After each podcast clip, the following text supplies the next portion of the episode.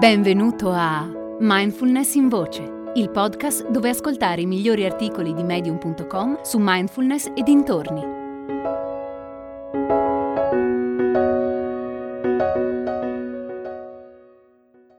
No distrazioni? No pratica.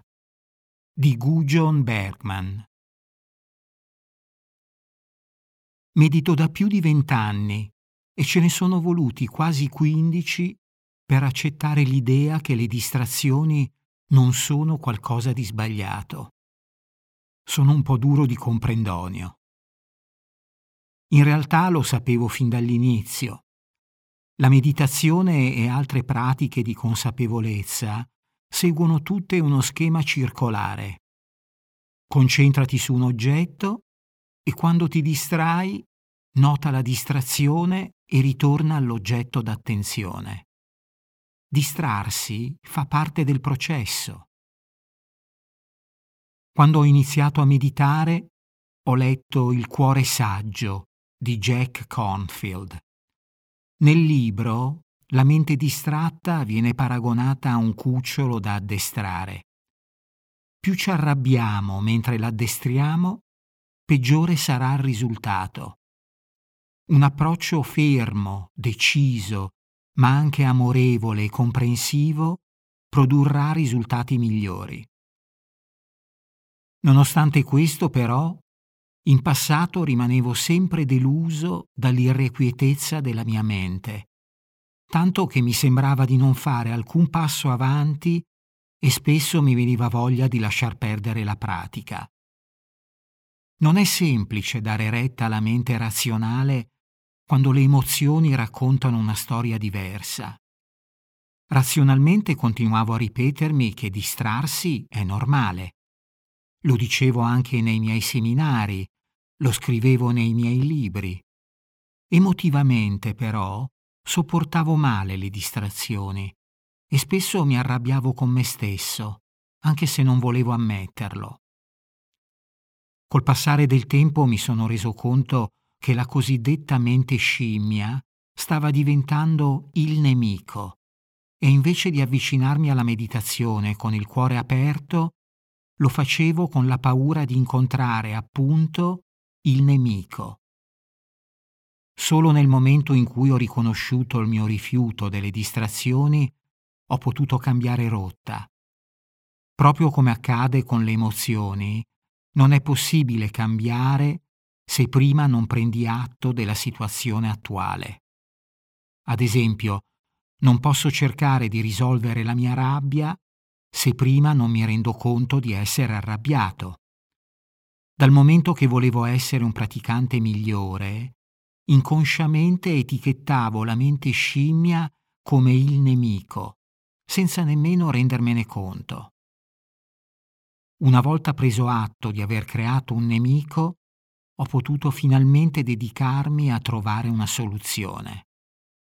Ho deciso che la miglior cosa da fare era un'accettazione radicale del fatto che la mente per sua natura è distratta. Era proprio il mio rifiuto di questa semplice verità che stava causando il problema. Solo perché praticavo meditazione da tanto tempo, mi aspettavo che la mente si comportasse in modo diverso, contrario alla sua vera natura. È come aspettarsi che il fuoco o l'acqua si comportino diversamente solo perché hai lavorato con quegli elementi per molti anni. Gli elementi non cambiano. Puoi però migliorare come ti relazioni con loro. La cosa curiosa è che nonostante la mia battaglia contro la mente scimmia, quando mi sedevo a meditare, sperimentavo comunque momenti di mindfulness.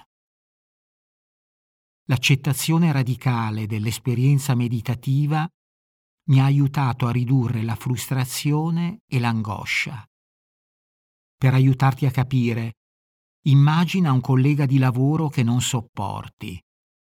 Magari mentre sei a casa ti capita di pensare domani spero di non incontrarlo. Ecco, mi ero sempre sentito così nei confronti della mia mente scimmia, anche se per molti anni non me ne ero accorto. Oggi, quando la mia mente fa la scimmia, sono totalmente a mio agio. Quando me ne accorgo le dico ciao mente scimmia e ritorno alla mia pratica. Certi giorni la mente è più irrequieta, altri giorni meno. Quando lo è meno, riesco a mantenere piena consapevolezza anche per lunghi periodi. Ho accettato il fatto che la mente si distrae e questo non mi provoca più alcuna animosità. Superare questa impasse mi ha reso anche un insegnante di mindfulness migliore. Ora, quando rivedo in altri praticanti quello che ho passato io, empatizzo con loro e li aiuto a ricalibrare le proprie aspettative. Perché alla fine è tutta una questione di aspettative. Ho pensato sempre che la mente si dovesse comportare in un certo modo e sono rimasto regolarmente deluso. Mettere da parte ogni aspettativa ha cambiato tutto. Galas è una comunità di persone interessate alla mindfulness, alla meditazione e alla crescita personale. Con Galas può interagire direttamente con me o con altri ascoltatori di mindfulness in voce per scambiare idee sulla pratica e condividere esperienze. È facile. Qualsiasi app stai utilizzando per ascoltare questo episodio, nella descrizione troverai un link. Seguilo e lascia un messaggio di testo o un vocale sul tema dell'episodio. Ad esempio, puoi raccontare se hai aspettative rispetto alla meditazione oppure no, e se sì, quali.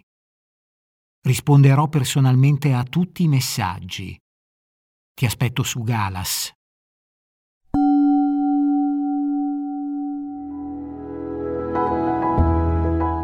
Hai ascoltato Mindfulness in Voce, il podcast di Mindfulness Bergamo www.mindfulnessbergamo.net